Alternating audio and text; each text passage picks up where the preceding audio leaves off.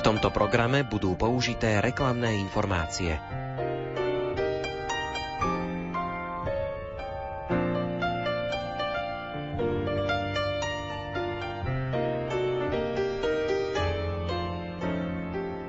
Vydavateľstvo Dom Bosko v decembri vydá knihu Zabíjanie levov od autorov Johna a sama Eldredžovcov. Kniha môže byť vhodným vianočným darčekom pre vysokoškolákov alebo hľadajúcich mladých ľudí. Knihu vám predstavíme v nasledujúcich minútach. Budete počuť cenzora prekladateľa knihy a takisto aj pár ukážok. Literárnu kaviareň pre vás vysielajú hudobná dramaturgička Diana Rauchová, majster zvuku Marek Rimóci, ukážky interpretuje Martin Šajgalík a od mikrofónu sa prihovára Ondrej Rosík.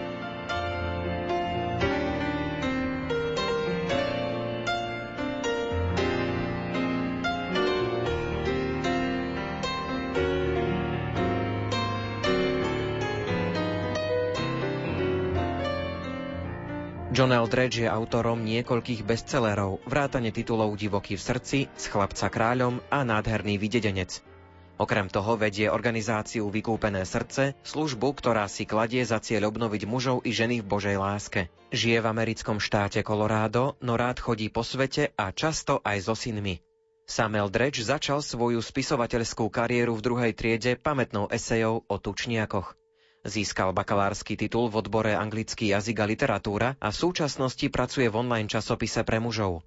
Mimo domu najradšej jazdí na motorke, plaví sa na plachetnici a so svojou ženou Suzy podniká dobrodružstvá. V decembri vydavateľstvo Dom Bosko vydá slovenský preklad ich knihy Zabíjanie levov. Anotácia ku knihe hovorí Buďte sebestační, nájdete si vlastný smer a nasledujte svoje sny. Ovládajte všetko a nikdy nežiadajte o pomoc. Takto nejako si väčšina chlapcov predstavuje mužnosť. Na vlastnú pesť. Táto kniha sa zrodila zo série telefonátov medzi samom a jeho otcom, úspešným autorom Johnom Eldredgeom.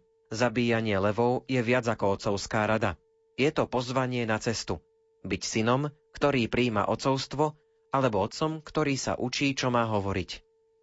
O knihe Zabíjanie levov som sa rozprával s cenzorom a konateľom vydavateľstva Dom Bosko, Pavlom Grachom.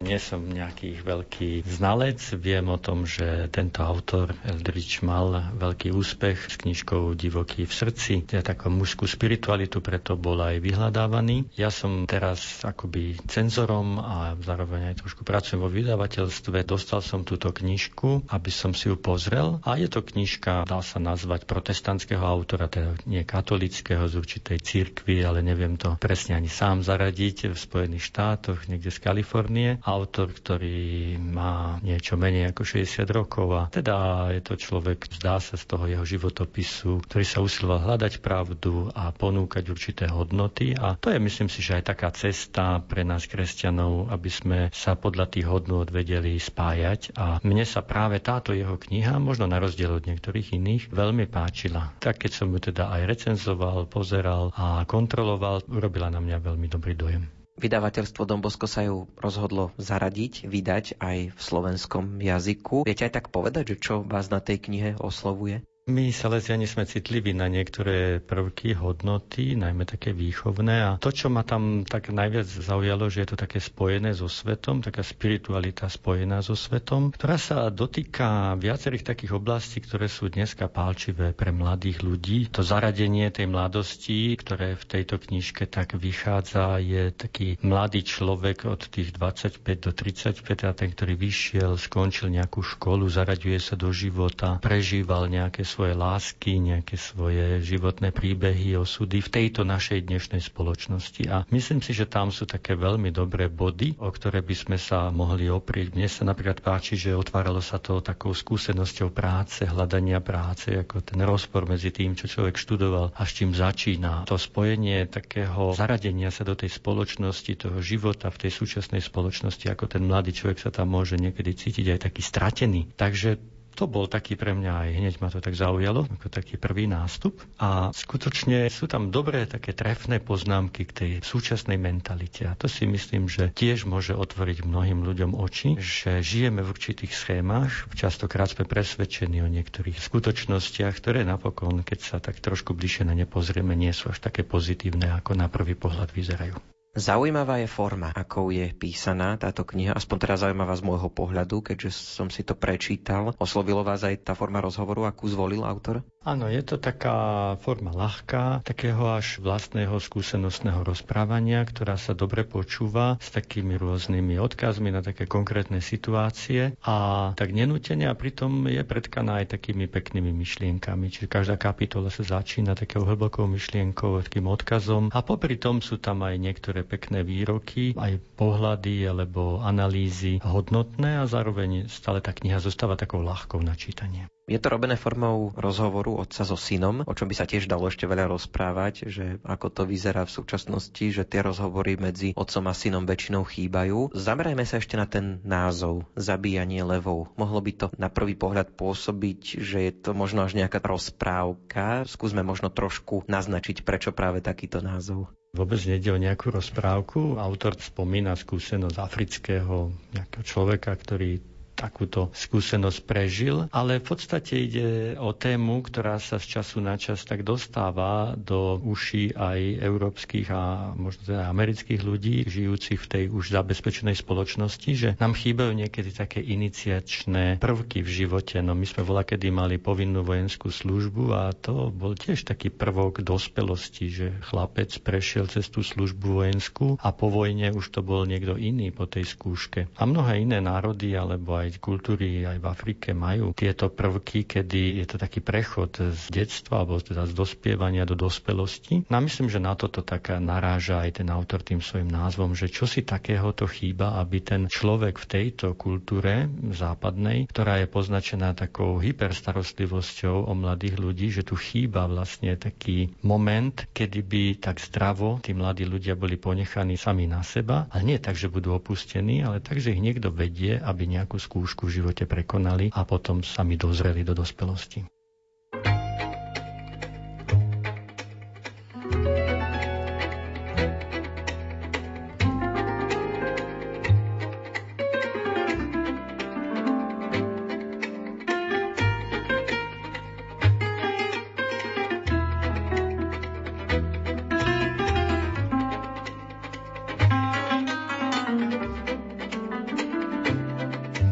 Za ostatných 6 mesiacov som mal pred sebou tieto rozhodnutia. Mám sa presťahovať ku kamarátovi do San Clement, čím ušetrím peniaze a vypadnem z mesta? Mám predať auto a kúpiť si lepšie? Ak áno, ktoré si mám kúpiť? Potrebujem kreditnú kartu? Zatiaľ nemám žiadnu a už niekoľko ľudí mi poradilo, aby som si nejakú zaobstaral, aby som mal úverovú históriu, nech je to už čokoľvek. Keď som teraz dal v minulej práci výpoveď, akú prácu si mám hľadať? Najväčšie a najnáročnejšie rozhodnutie, ktoré som mal pred sebou, bolo toto. Mám požiadať Suzy o ruku? Je teraz ten správny čas? A ak to urobím, čo to znamená pre našu budúcnosť? Niekedy si želám, aby som mal to, čo dal Melchizedek Santiagovi v knihe Alchymista tesne predtým, než sa chlapec vydal na cestu. Tu máš, povedal starec, vyťahujúc z prostriedku zlatého pektorála dva kamene, jeden biely a druhý čierny. Volajú sa Urim a Tumim. Čierny znamená áno, biely nie. Pomôžu ti, keď nebudeš vedieť rozoznávať znamenia. Ak by sme ich mali, pravdepodobne by sa v našich rukách rýchlo obrátili na prach. Nemáme ich však a preto naše rozhodovanie pripomína výstrely na slepo. Namiesto nich mám počítač. Svoje vlastné okno do arény informácií a možností. Keď som si hľadal prácu a školu, trávil som za počítačovou obrazovkou dlhý čas. Od prelomu storočí trávi čas za týmto žiariacím božstvom väčšina ľudí. Veľa času som tu však strávil snahou prekopať sa záľahou informácií k nejakým odpovediam. Nie som si istý, ako si moji starí rodičia hľadali zamestnanie. Pravdepodobne len niekam prišli, alebo ich so zamestnávateľom spojil spoločný známy. V dnešnej dobe sa brodím ponukami na webe a prepojeniami absolventských sietí. Prešiel som zoznamy, online recenzie a vyskúšal aj vyhľadávače magisterských programov. Jediný rozdiel medzi vyhľadávaním online a obrovským veľtrhom ponúk v Chicagu, ktorý som navštívil, spočíval v hlučnosti. Žijeme v dobe informácií, hovorí stará nahrávka moderátora v mojej hlave. Prečo teda hľadanie smeru v živote pripomína len prehliadku beznádejných metafor? Pijem z hadice od hydrantu a brodím sa bahnom – Dostal som do ruky lupu so slovami, že v nej je kľúč ku všetkému, ale keď som sa cez ňu pozrel, uvidel som len chaos ako vnútri kaleidoskopu. Zdá sa, že väčšie množstvo informácií nepomáha. Mám pocit, ako by som sa v nich len topil. Práve som sa naučil, ako si správne zaviazať arafetku, našiel som najlepšie japonské bistro s rezancami na letisku Minneapolis St. Paul a objavil 12 typov, ako si kvalitne zacvičiť. Je čudné, že si na to treba vždy čosi kúpiť. Keď hľadám prácu alebo sa snažím zmapovať svoje sny, prípadne vykonávam nejakú činnosť zameranú na budúcnosť, napokon ma vždy ovládne pocit, že je to márne. Snažil som sa urobiť zoznamy kladných a záporných stránok, no tie ma nikam nedostali. Keď sa na to pozriem realisticky, zjavné výhody a dôsledky som vždy len odhadoval, ale pochybujem, že moja predstava o tom, čo vlastne zvažujem, bola reálna. Raz som si skúsil vyrobiť časovú os pre viaceré potenciálne životné dráhy. Ako by som sa snažil napísať vlastnú knihu zo série Vyber si vlastné dobrodružstvo. Tá však bola oveľa menej vzrušujúca a keď som ju napokon prednedávnom vyhrabal, zistil som, že takmer nič sa nevyvinulo tak, ako som si vtedy predstavoval. Raz za čas, keď sa ku mne priblíži hrozba stagnácie, položím si otázku, aké sú vlastne moje sny a kde sa chcem vidieť o 5 rokov – ako by mi to malo poskytnúť jasný obraz toho, kam chcem smerovať. Vždy to však z nejakých príčin zlyhá. Odpovede, ktoré sa objavia, sú väčšinou príliš široké alebo vágne. Ako môžu ciele v štýle chcem zmeniť svet, chcem žiť zmysluplný život, chcem písať alebo chcem robiť niečo nové a vzrušujúce, nejako pomôcť pri rozhodovaní o tom, čo budem robiť dnes popoludní, zajtra alebo pozajtra zaseknem sa na všeobecnej, širokej rovine. Mám pocit, ako by som sa zrazu ocital uprostred púšte bez jasných záchytných bodov v nejakom smere a bez akejkoľvek predstavy o tom, ktorým smerom by som sa mal vydať. Až do vysokej školy sa naše najväčšie rozhodnutia obmedzovali na to, či si ako voliteľný predmet vyberieme domáce hospodárenie alebo športové hry. Prípadne, či si v mexickom fast foode dám bielu alebo hnedú rýžu. Dnes však každé naše rozhodnutie nejako vplýva na našu kariéru, vzťahy, miesto, kde žijeme a na to, ako prežijeme. A každé také rozhodnutie je ťažšie než všetky predchádzajúce. Áno, presne také to je. Čas medzi 20 a 30 je akoby 10 ročím rozhodovania. Však peniaze, práca, ženy, láska, revolúcie, sny, všetko, o čom sme sa rozprávali, vyžaduje od nás vážne a niekedy aj trvalé rozhodnutie. A hoci máme pocit, že naše rozhodnutia sú vážne, nie sú vôbec také ochromujúce, ako sa nám zdajú vo chvíli, keď pred nimi stojíme. Nikdy som nevnímal tlak ako dobrý motivačný faktor pri rozhodovaní. Rovnako som nikdy nemal pocit, že by som sa pod tlakom rozhodoval dobre. Preto mi teraz dovoľ z rozhodovania odbúrať časť tohto tlaku. Tvoju generáciu sítili sľubmi, že dokážeš čokoľvek.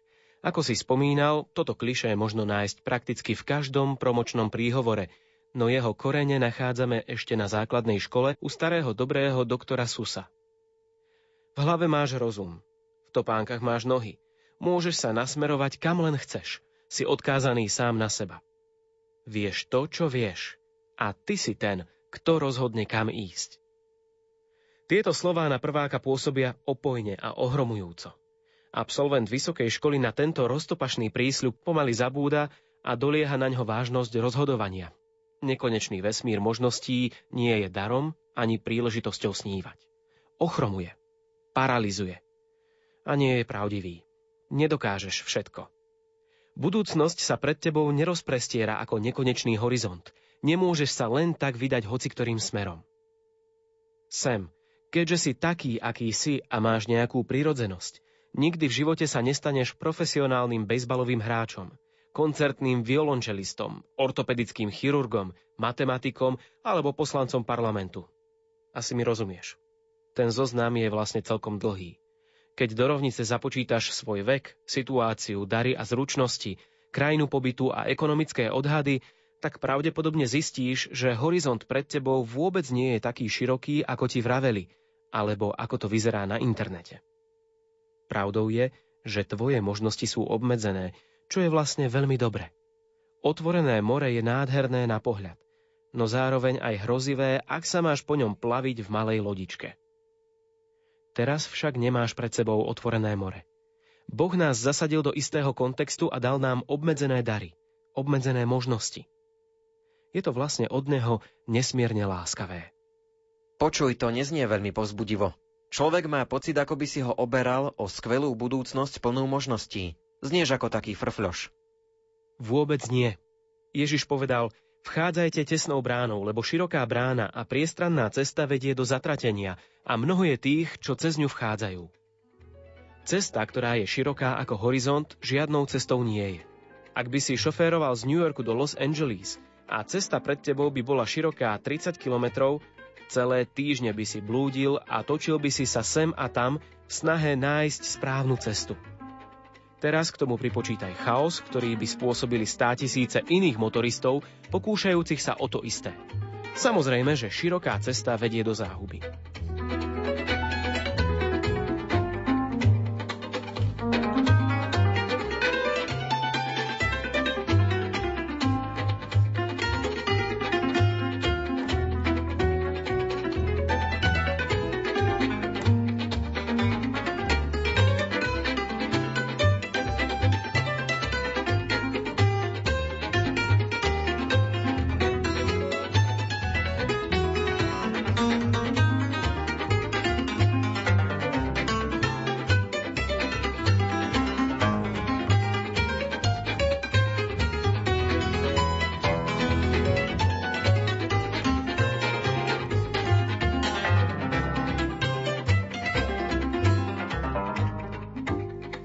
Kniha Johna a sama Eldredža Zabíjanie levou je rozdelená na 10 kapitol.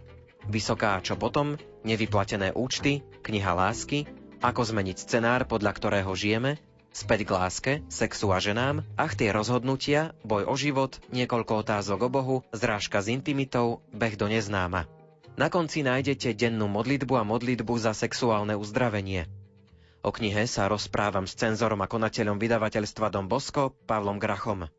Keby ste mali vy osobne, subjektívne odporučiť túto knižku, komu by ste ju odporúčili, kto by si ju určite mal prečítať, prípadne prečo? Pri takých malých skúškach, keď nejaké časti z týchto kníh čítali vysokoškoláci, tak e, sme mali skúsenosť, že ich veľmi zaujali, pretože naozaj táto knižka sa dotýka takých situácií veľmi zaujímavých. Spomenul by som napríklad aj vzťah k peniazom, ako vlastne ich mať, nemať, aký má k ním vzťah, k nákupom, k tej situácii v tom bohatom svete, čo s peniazmi vlastne môžeme robiť. Kde zase sa mi páčilo na tomto autorovi, že nám tam poskytuje aj také skúsenosti, súvislosti, povedzme, s takým hnutím minimalistov. Títo minimalisti, tak je to teda preložené, sú ľudia, ktorí nekupujú veľké veci, ktorí sa snažia striedmo všetko robiť v živote, neprepadávajú tej nákupnej horúčke a novým veciam a stále, ale sú na toto citliví. A zároveň, keď toto popisuje, tak zase to popisuje aj kriticky, že aj s pozitívnymi a negatívnymi vecami. A to tiež ma tak povzbudilo na tejto knihe, že ten autor naozaj nejde do nejakých len jednostranných vecí, ale ponúka ich, rozmýšľa nad nimi, predkladá tieto skúsenosti. Ďalšia taká veľmi zaujímavá vec je, že tam spomína chodenie medzi chlapcom a dievčaťom, teda vzťahy, ale ich spája veľmi silne s identitou a toto ma tiež tak oslovilo a to je jedna z vecí, ktorú myslím si, že aj také súčasne dobre rozmýšľajúce trendy tiež tak príjmajú, že ani nejde o to, čo komu dovolíme alebo čo môžeme robiť alebo nemôžeme robiť, ale aby naozaj ľudia nestracali svoju identitu vo vzťahoch. A tam to krásne tak popisuje, ako niekedy tie chodenia, nezrelé chodenia medzi chlapcom a dievčatom, že naša spoločnosť tak dovoluje alebo umožňuje všetkým, čo na jednej strane sa tvári ako veľká sloboda, na druhej strane my ich necháme padnúť do tých vzťahov a tí mladí ľudia chodia spolu a strácajú svoju identitu, nie sú sami osobami, len sa vlečú jeden s druhým, ako to tam on pekne tak opisuje, že stále moja identita bola, že som ten, ktorý chodí s tou a s tou, ale že keď som konečne sa dokázal rozísť s tým dievčaťom, stal som sa samým sebom a teda pochopil som viacej seba a pochopil som, že najprv ja musím niekým byť, kým s niekým chodím. Kdežto v našej spoločnosti často to chodenie medzi chlapcom a dievčatom začína vo vekoch, kedy ešte vôbec nemajú sformovanú ani osobu, ani identitu a potom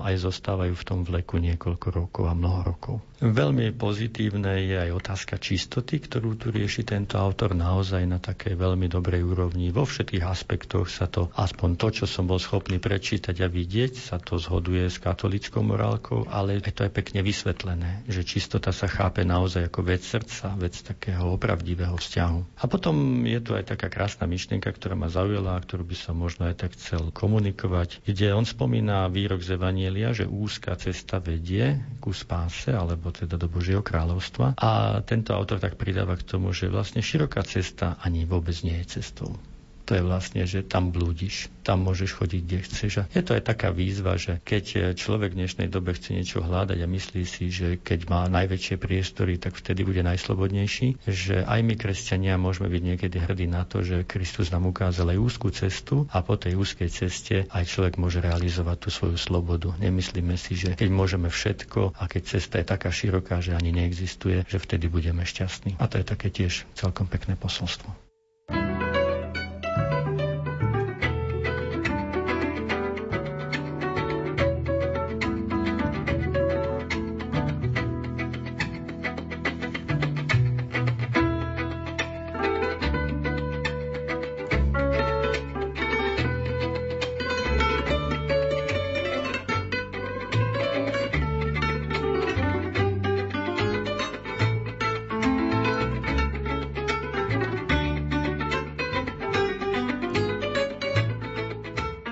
Johna Sama Eldredža Zabíjanie levou do slovenčiny preložil Martin Kolenič. Ako sa vám táto knižka prekladala? Aký jazyk je použitý? Ako to na vás, možno aj po tej jazykovej stránke, pôsobilo? Titul pána Eldredža bol celkom zaujímavý. Myslím si, že čo sa týka jazyka, tam nebolo nejakých vážnejších problémov. Bolo to relatívne príjemné aj načítanie. John Eldredge píše pútavým štýlom a jeho syn sa tiež nedal zahambiť. Myslím si, že celkovo to bolo veľmi príjemné prekladanie. Hoci už miestami toho bolo na mňa trochu veľa, ten objem textu nebol predsa len zanedbateľný, ale samotný text sa mi celkom pozdával a prekladal sa veľmi dobre.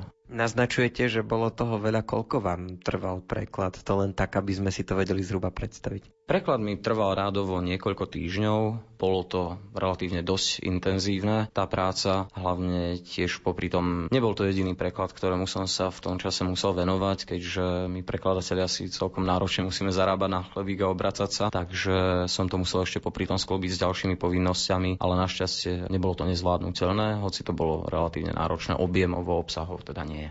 Keby ste mali vlastnými slovami charakterizovať túto knihu, neviem, nakoľko ste po preklade vnímali trošku aj to posolstvo, ako to na vás vplývalo. Toto je možno niekedy problém nás prekladateľov, prípadne tlmočníkov, venujem sa teda aj tlmočeniu, že často keď ja som len ako informačný kanál pre ten text alebo informáciu, tak sa mi stáva, že ja si až tak veľa z tej informácie nesiem, pretože by mi zaťažovala pamäť príliš v čase, keď prekladám alebo tlmočím, ale boli tam myšlienky určite, ktoré ma oslovili. Napríklad ten spôsob modlitby bol celkom zaujímavý, hoci možno nie je to úplne ten štýl, aký preferujem ja. Donútilo ma to možno zamyslieť sa, prehodnotiť ten pohľad pohľad na svoj život aj na to, akým spôsobom možno integrujem do neho modlitbu. Veľmi sa mi páčilo aj to, ako autor približoval svoj každodenný život a opísal konkrétne americkú prírodu. To bolo veľmi zaujímavé paradoxne tým, že ja som nikdy v Amerike nebol. Bolo to pre mňa niečím príťažlivé, pretože častokrát aj ja osobne mávam najintenzívnejšie transcendentálne zážitky práve z toho, keď idem do prírody a môžem pocítiť to, aký ja som relatívne pominuteľný a malý oproti tej veľkosti a majestátu prírody, ktorá ma v tom čase obklopuje v tom momente, keď som niekde na kopci alebo v lese. Je to pre mňa asi tiež veľmi silné a preto mi to bolo veľmi blízke, keď som to čítal u Eldredža.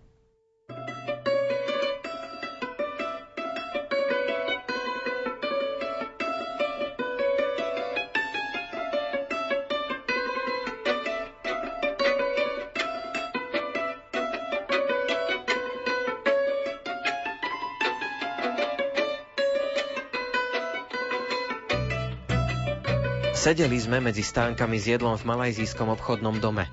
Nepodobalo sa to na nič z toho, čo sme boli zvyknutí výdať v jedálenskej zóne amerických obchodných domov.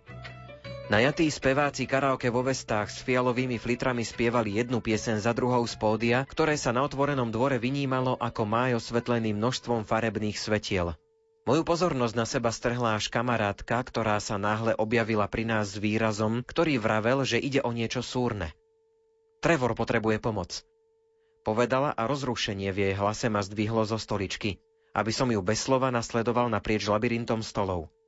Predierali sme sa pomedzi čašníkov a hostí, až kým sme našli to, čo pripomínalo, no, umývárne. Vnútri bol Trevor, ktorého medzi tým obklopila skupina mužov. Ležal na chrbte na jednej z najšpinavších toaliet sveta a zalieval ho pot. Teda aspoň dúfam.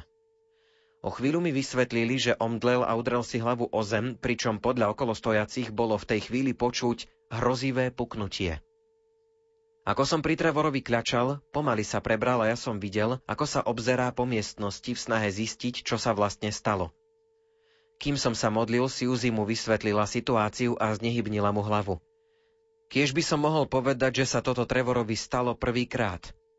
Značnú časť predchádzajúceho roka však Trevor bojoval s následkami iného zranenia hlavy a táto nehoda len prehlbila jeho zúfalstvo. Bože, prečo? Boli jediné slová, ktoré vyslovil prv, než sa pozrel na mňa. V tej chvíli sme si pohľadmi vymenili všetky možné pocity. Naše priateľstvo, jeho bolesť, moje úpenlivé modlitby za život to všetko medzi nami prúdilo s takou intenzitou a naliehavosťou, akú som azda nikdy inokedy nezažil. Uf, tomu sa hovorí vyčerpávajúci moment. Viem, že ste sa na spoločný čas veľmi tešili a naozaj ma mrzí, že zo všetkých ľudí sa to stalo práve Trevorovi. Po tom všetkom, čo už tento mladý muž zažil, skutočne nepotrebuje ďalší dôvod, aby pochyboval o Bohu. Zašpinený záchod, hrozivé puknutie, príšerné. No najhoršie v tomto príbehu však nespočíva vo vonkajších okolnostiach, ale v tých vnútorných. Keď sa mu z úst vydralo zúfalé volanie Bože prečo? Toto je volanie zlyhávajúceho srdca, ktoré sa ozýva z množstva zlomených srdc v spálniach, z temných uličiek i z bojových polí. Je to volanie Ježiša na kríži. V ňom sa zlieva všetka naša bolesť a pochybnosti do dvoch slov. Bože, prečo? V istom zmysle je to nádherné volanie, pretože naše srdcia sa stále obracajú k Bohu, hoci aj s hnevom. Nádherné v tom, že sme ešte neprestali hľadať odpovede či vysvetlenia a dívame sa pritom správnym smerom. Nádej, ktorú pošliapalo čosi srdcervúce, potrebuje porozumenie a zmierenie medzi tým, čo sa mohlo stať a tým, čo sa naozaj stalo. Trevorovo volanie však odhaľuje aj čosi ohromujúce – čosi, čo v jeho pohľade na svet zjavne chýba. Naozaj si nemyslím, že preháňam, ak poviem, že toto volanie je odrazom viery väčšiny ľudí, že Boh je v našom príbehu okrem nás jediným hráčom. Bože, prečo znamená, prečo si to urobil, alebo pri najlepšom, prečo si nezasiahol. Oveľa lepšie zvolanie by bolo, buď naveky zatratený v pekle Satan. Myslíš si, že Boh vrhol Trevora na špinavú dlážku pánskej toalety v Malajzii? Teraz mi skús pomôcť sem. Ako vaša generácia nakladá so zlom? Ako vnímate jeho úlohu vo svete a v príbehu ako tento? Zlo určite vnímame a jeho hmatateľný vplyv sa nedá prehliadať. Keď vyjdeš z domu, zbadáš vojaka, ktorý vo vojne v Iraku prišiel o ruku a na výjazde z dielnice žobre o dolár. Zapneš si televízor a zaplavia ťa správy o útoku na základnej škole Sandy Hook, útokoch z 11. septembra, či slučka o výbuchu atómovej bomby na stanici History Channel. V Guatemale sme sledovali, ako sa malé deti prehrabávajú na skládke odpadu vo veľkosti New Yorkského Central Parku. Tam z hodou okolností aj prespávajú. Piesok v Afrike je nasiaknutý množstvom krvi a to vďaka obchodovaniu s otrokmi, genocídam, pytliactvu, ktoré spôsobilo vyhnutie viacerých druhov, revolúciám, detským vojakom a apartheidu. Spravodajské stanice a vlády po svete využívajú strach na to, aby ovládali obyvateľstvo. Ale nemusia si pritom vymýšľať žiadne bombové útoky, zločiny z nenávisti, zvrátenú prácu lekárov mesiarov, svetových lídrov, ktorí sa vyhrážajú jadrovými zbraňami, zatiaľ čo ich vlastná krajina hľaduje, ani vlny samovráž na stredných školách – pomocou ktorých sa deti snažia uniknúť z tohto krutého sveta. V bolestiach tohto sveta sa dá ľahko utopiť. Odborný časopis Political Science Quarterly nedávno vydal štúdiu, ktorá tvrdila, že viera v koniec čias rozšírená medzi kresťanmi stojí za nečinnosťou v prípade problémov súvisiacich so životným prostredím. Nechcem byť súčasťou generácie, ktorá si len sadne a bude sa pozerať, ako sa to všetko rozpadne. A viem, že v tom nie som sám. Keď počujem o dievčatách, ktoré predávajú na prostitúciu, láme mi to srdce a kypí vo mne spravodlivý hnev. Chceme ošetrovať rany zlomených a vidieť spásu stvorenia. Chceme zastaviť zlo, kdekoľvek sa práve nachádza. Túto túžbu do mňa nevložil Superman. Mám ju vrodenú. Nemyslím si však, že chápeme, čo je prameňom zla. Keď sme vtedy v Malajzii našli Trevora na dláške, všetci sme sa začali horlivo modliť. Práve v tej chvíli v celom zariadení vypadla elektrina a my sme ostali po tme. Ako by to malo súvis? Syn môj, teraz ma dobre počúvaj, pretože to, čo ti poviem, je možno to najdôležitejšie, čo ti odozdávam, aby si sa dokázal v najbližších rokoch zorientovať. Narodil si sa do obdobia zúrivej vojny. Všetka tá bolesť a nespravodlivosť, ktorú opisuješ, to nie je len komplex tisícov náhodných tragédií, či milióny izolovaných prípadov sklamania alebo ľudskej zloby. To všetko sú prejavy historického súboja. Musíš pochopiť, odkiaľ to všetko prichádza. Ide o temné mocnosti, ktorých záujmom je zničiť ľudské pokolenie. Zlo je skutočné. Satan je skutočný. Naozaj neviem, koľko dôkazov bude ešte treba na to, aby sa tento spiaci svet zobudil. Všetky príbehy, ktoré sa ti kedy páčili od čias, keď si sa naučil chápať podstatu príbehov, opisujú prítomnosť zla, zloducha, s ktorým sa treba porátať. Dôvod, pre ktorý si celý svet rozpráva tieto príbehy, je skutočnosť, že aj v našom vlastnom príbehu vystupuje zloduch. Satan je celkom ozajstný a duchovný boj je jedným z najzákladnejších a nepopierateľných aspektov našej reality. Isté, Isté ľudstvo je schopné nevýslovnej zloby. Na samom počiatku, keď sme stratili raj, však bol prítomný aj zlý a pripravoval pád človeka, aby mohol prevziať vládu nad svetom. Preto apoštol Ján varuje, vieme, že sme z Boha a celý svet je v moci zlého.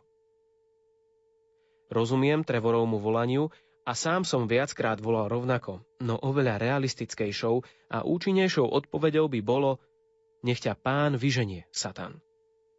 Ak ostaneme slepí voči množstvu dôkazov o existencii zla, nikdy, naozaj nikdy ho neprekonáme. Podobne ako keď sa tváriš, že nepočuješ ten otrasný zvuk, čo vydáva prevodovka a dúfaš, že sa stratí. V tomto prípade ide naozaj asi o ten najlepší interpretačný kľúč, ktorý môžeš so svojím životom prepojiť. Sme vo vojnovom stave.